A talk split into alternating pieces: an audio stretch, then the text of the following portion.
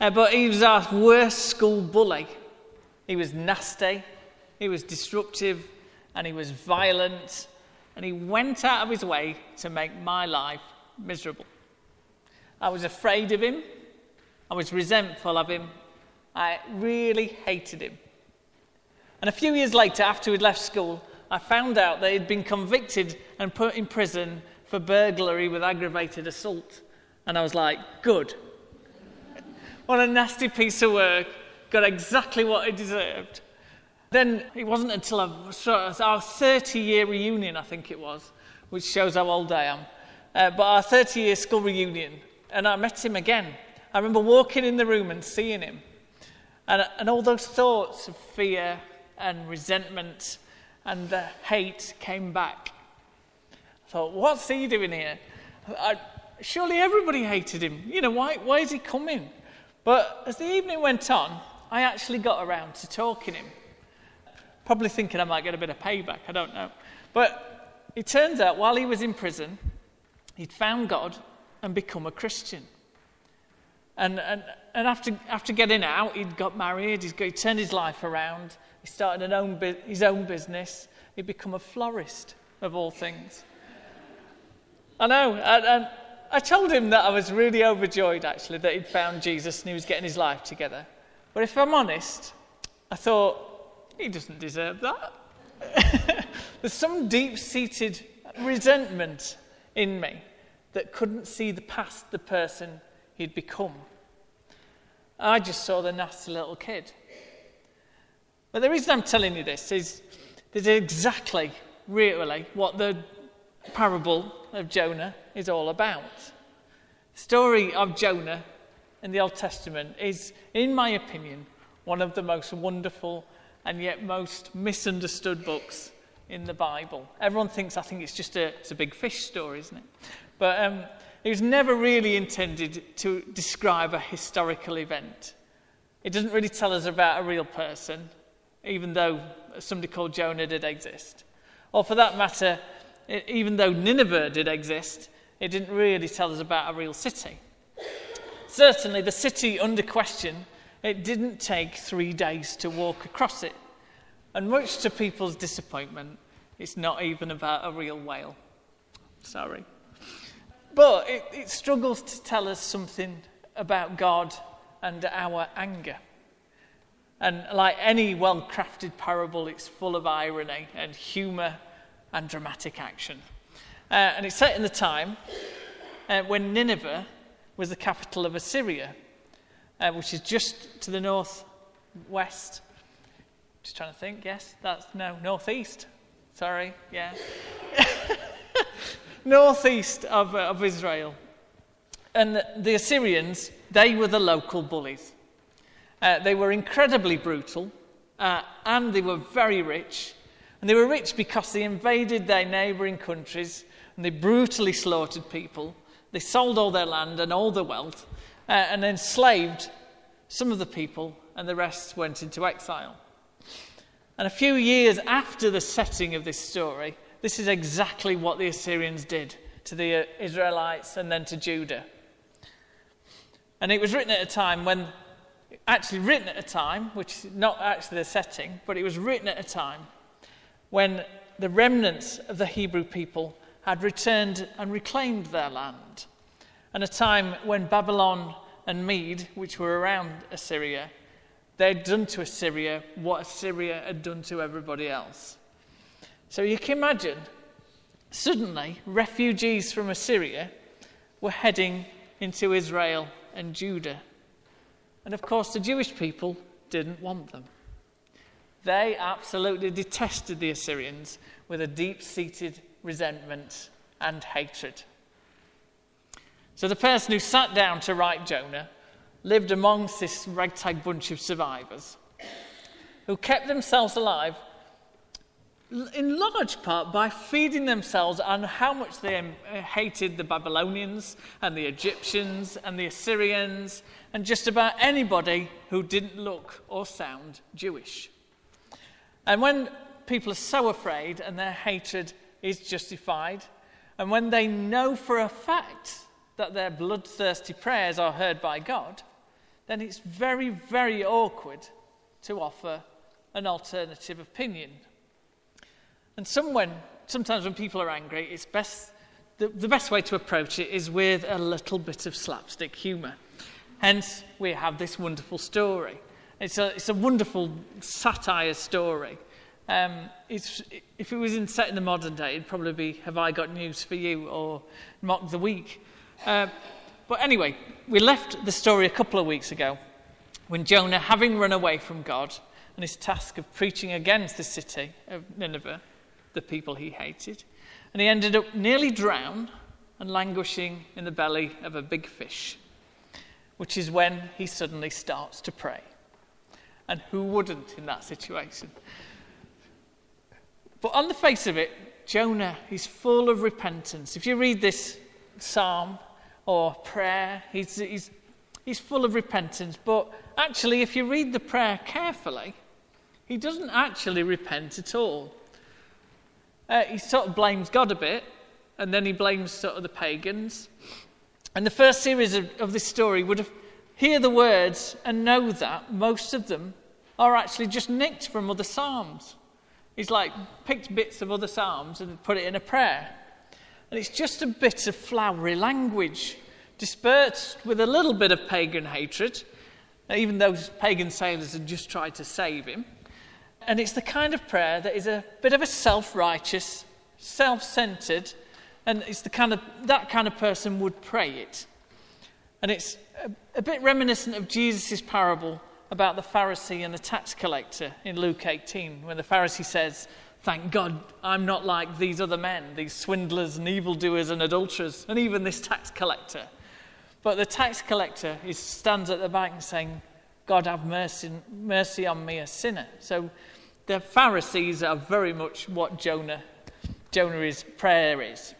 In fact, it's so sickeningly self righteous that even the fish pukes him up on the shore. And this is when we get to chapter 3 where Jonah finally relents and obeys God. I didn't say repent, he relents. And it starts pretty much as chapter 1 started. God says, Go to Nineveh, that great city, and proclaim the message I will give to you. Incidentally, in Aramaic, this is amusing in itself. The name Nineveh means the place of the fish. So Jonah goes from the belly of one fish into the belly of another big fish. It's a bit of a play on words, which is hard to read in English. But there we go. So, Jonah walks into the me- middle of this huge, monstrous city and delivers a very short and pretty sad attempt at a sermon. He basically preaches a sermon in which he says, You're all going to die, and it's going to happen pretty soon. And against all credible odds, they actually believe him. I've never tried preaching that sermon. I don't think it would go down that well, but this isn't a parable, not a description of history. So he walks into the middle of the city and says, God really hates you lot, and you're going to die a bloody horrible death. And the entire city repents.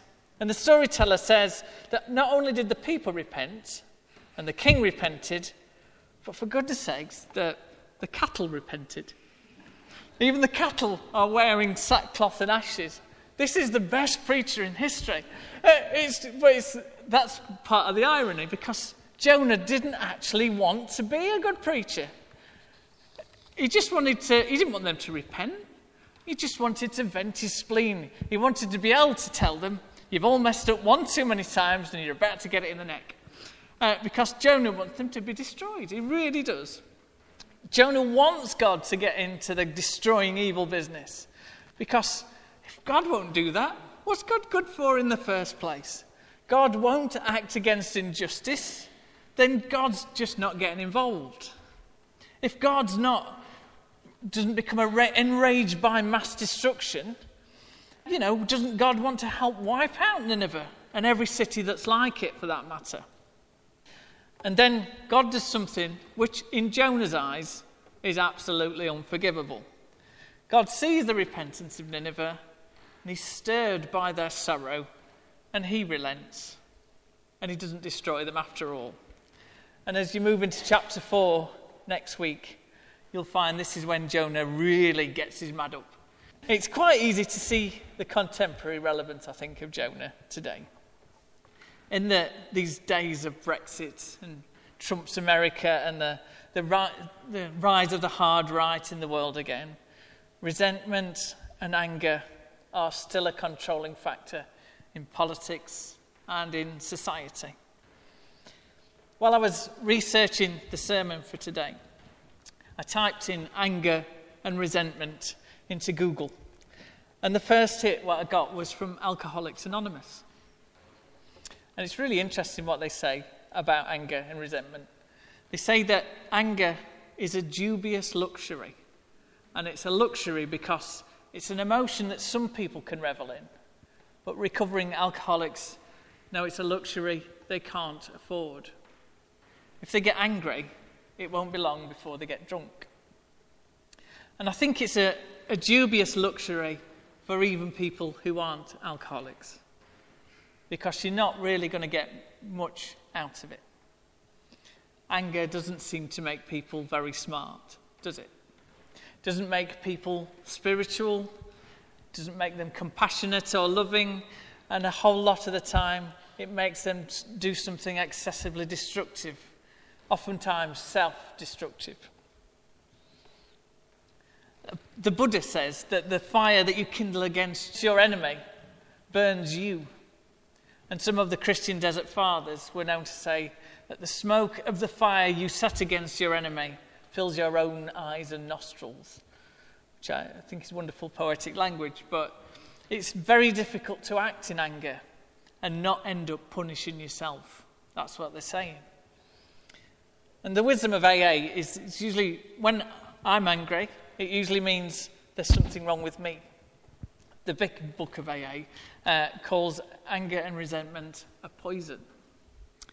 And I think it may well be. But I get where Jonah is coming from. Assyria did terrible things in his day, just as the ISIS terrorists do terrible things today, and for exactly the same reason. They're angry at the, rest, the West for invading their country, bombing innocent civilians and those in power, and they want everybody else to hurt as well. And I can, in some small way, sympathise with that. If I think about my friend Stacey. But they see it as an injustice, and why shouldn't God smite his enemies? Even if I get angry with God for not destroying them. God's grace is offensive to us, it's offensive to our minds and emotions. God loves and forgives people that we don't want to. Even people from ISIS, he loves, and I find that really difficult. But we do well to remember that we are not gods. You know, it seems like life owes us a bit of comfort, doesn't it? You know the routine. You can get angry, illegal immigrants for taking our jobs and afraid you're losing your country. You can get angry at Muslims for raising terrorists, have no remorse for other people. You get angry at LGBT people for expecting the same rights as straight people. It's not that Jonah and his people did not have a reason to be angry, uh, it's that they also had a lot of reason to get over it. The message of Jonah to the people who first read it which was their captivity in Babylon was over. It was time for them to stop hating. It was time for them to accept the interracial marriages among them, accept the mixed blood Jews, the Jews who spoke other languages oh, or who had family members that were even of another religion. You know, in the past, we've gone to war with America, and we've gone to war with France, we've gone to war with Germany, and all of which are now close allies and trading partners. Well, maybe with the exception of France, but I still like the cheese and wine. No. A joking aside, it's possible for old enemies to become allies. It's possible to find a way round anger and move towards something that is much more healthy. Not out of fear, but out of courage because the root of anger is almost always fear. You don't have to move towards peace because you're ignorant and naive but because you have a powerful faith.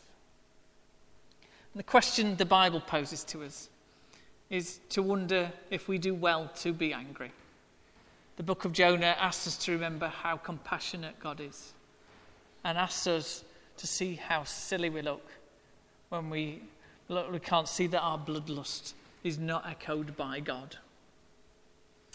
If I could win, wish one thing for my nation today, it would be just this. I wish my people would stop being afraid. Amen.